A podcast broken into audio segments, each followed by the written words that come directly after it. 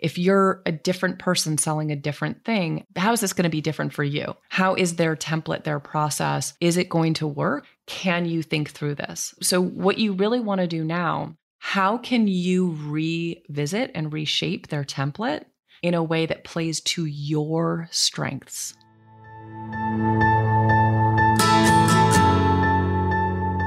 You are listening to the High Growth Founders Podcast, where we give you unfiltered truth and ideas about accelerating the growth of your startup and becoming the founder you were born to be. No fluff, no games, just straight to business. I'm your host, Kasey Jones. Through my career as a coach, consultant, advisor, and mentor, I've worked with hundreds of founders on their go to market strategy, building an authentic personal brand, and growing as a leader. You are here for one thing growth. And this show is dedicated to helping founders accelerate growth, period. We will dive into not only the best strategies that are working today, but discuss the biggest mistakes and failures that industry leaders have made in the past so you don't have to. So kick back, relax, and let's get into the show.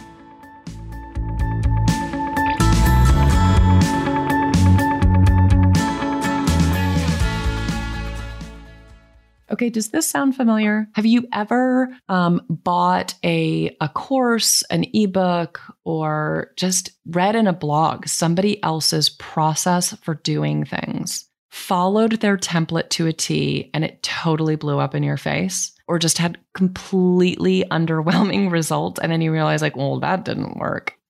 Well, this happens a lot especially for those of us that don't fit into a neat little box in terms of our business or our product niche. So, we're going to dive into why. Why do templates not work so much of the time? And how do you actually take them, learn from them, use them to your advantage, and build something that does work for you?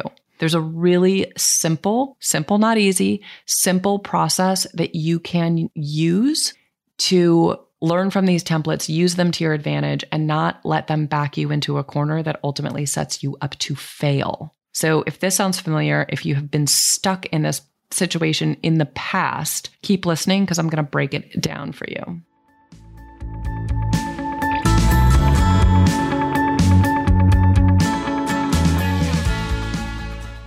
All right, let's talk about templates. So, in our business, we're always looking for shortcut, right? We want to improve, we want to move faster, and we want to learn from others. Right? We don't want to learn everything from scratch. We know that a faster way of doing it is going to be to look at what other people have done before us and copy or steal their process so that we can move a little faster. And sometimes, you know, there's templates of all kinds, right? So I've taken, I've bought courses and ebooks and things like that that teach the templates and process of, I don't know, doing running Facebook ads, to do webinars, to sell products or services. I've used templates to on how to productize my service-based business.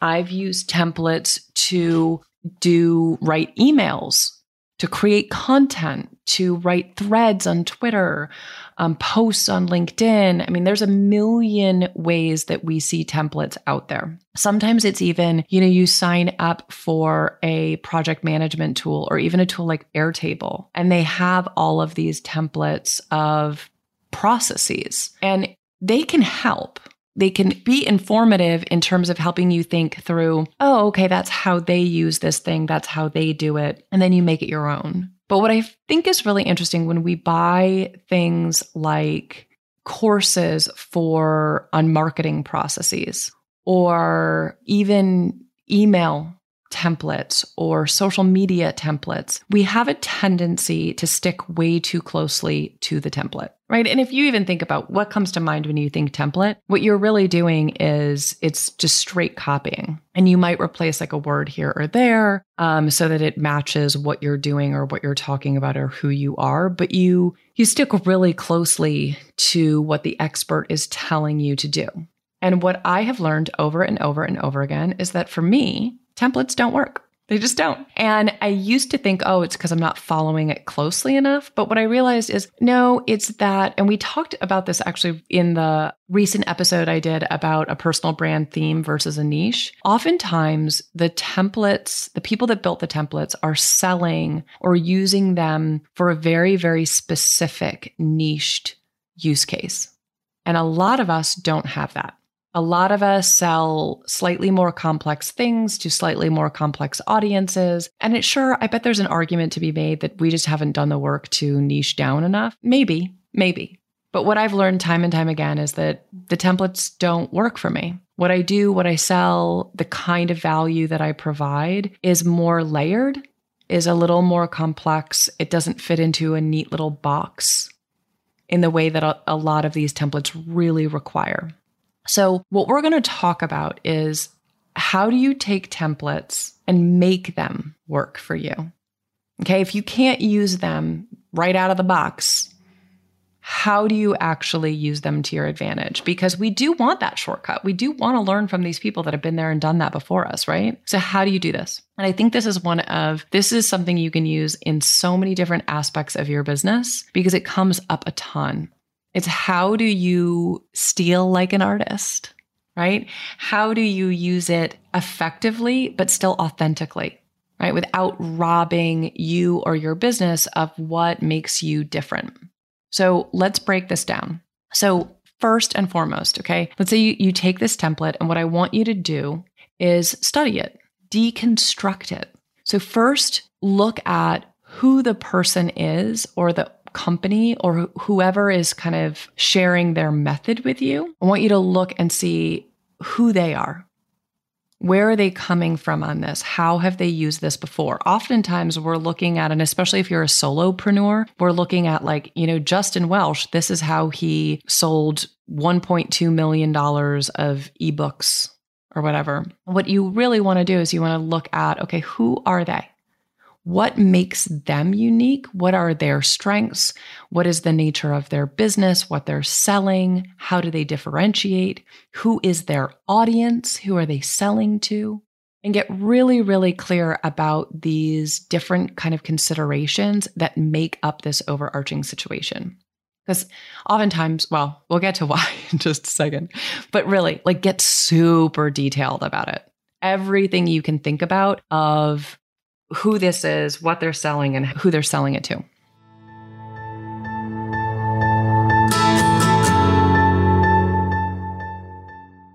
If you're listening to this show, I know you care about growth growth of the revenue and even better, the profits of your business, growth of the freedom and autonomy in your life, and growth of yourself as a founder. And you are exactly who I created the High Growth Founders newsletter for. When you subscribe every week, you get an email with simple, actionable advice to help you be the high growth founder you were meant to be. No BS, no fluff, just the strategies, tactics, and resources I've learned that help you grow your business and yourself as a founder. So go to newsletter.highgrowthfounders.com and subscribe today.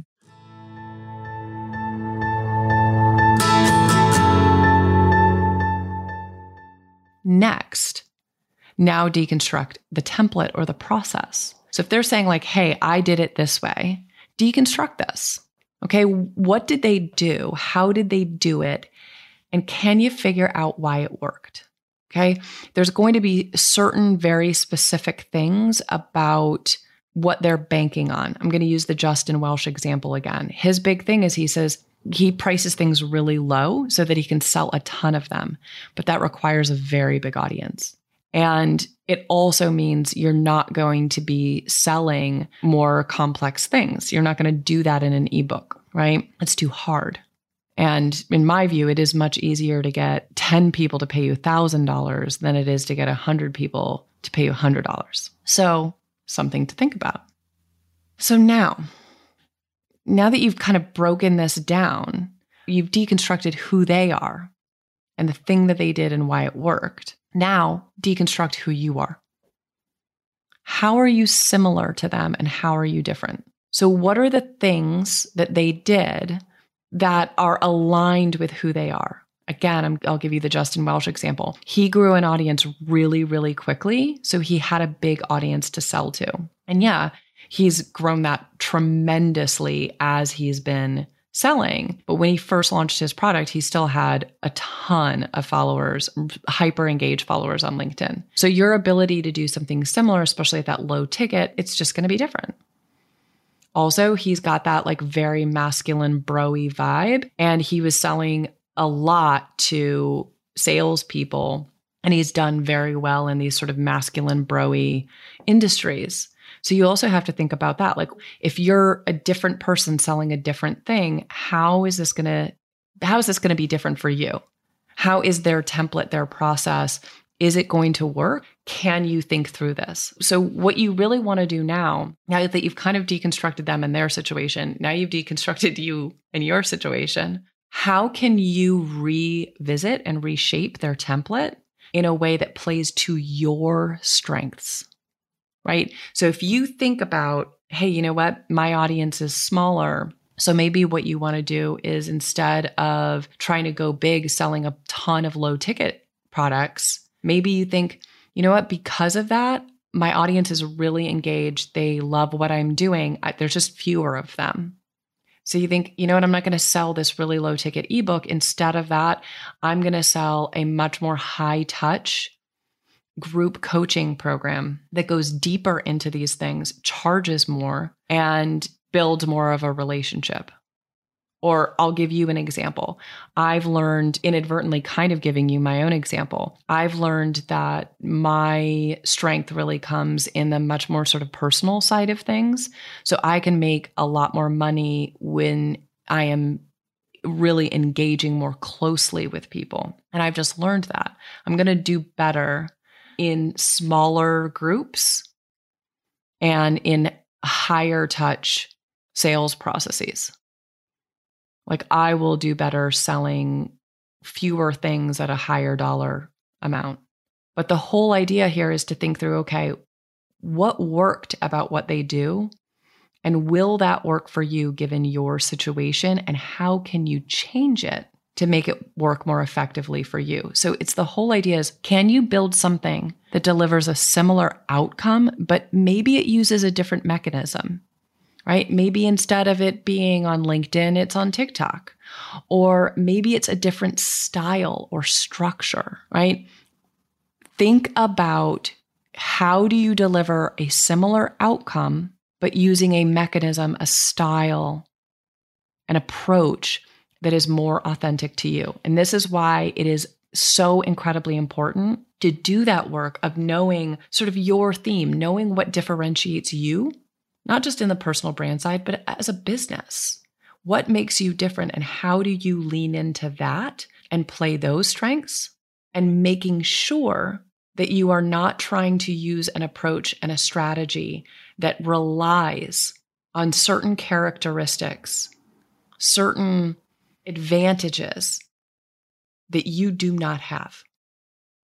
So, this requires deconstructing them, deconstructing their process, and being incredibly self aware about who you are, what you do well, where you've got some limitations, and building something that plays to your strengths instead of to somebody else's.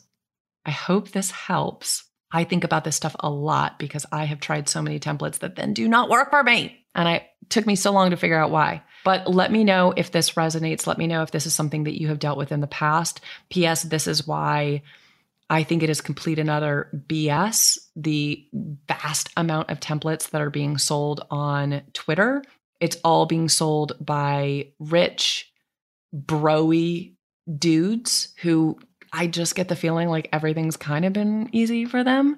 And so for the rest of us, it just doesn't work for us. So this is partly why, and by the time this goes live, I think the our course will have it launched yesterday. Yes. But so if you are interested, we will do this again. We're going to do it once a quarter, but check it out. Again, I'll include it in the show notes. Erica Schneider and I on Twitter are raging against the use of templates, and our social writing bootcamp um, kind of goes into this in detail check it out. We will be doing this on a regular basis. And you don't make it in the first one, I bet we're going to make improvements. So maybe the second one will be even better. But check it out because truly, templates in general, they do not work for the vast majority of us. So you got to figure out okay, how do I use them to my advantage? And how do I make a version that works specifically for me instead of trying to follow somebody else and just sounding like them? Okay. Again, thank you. Hope this resonates. Hope this helps in love and growth.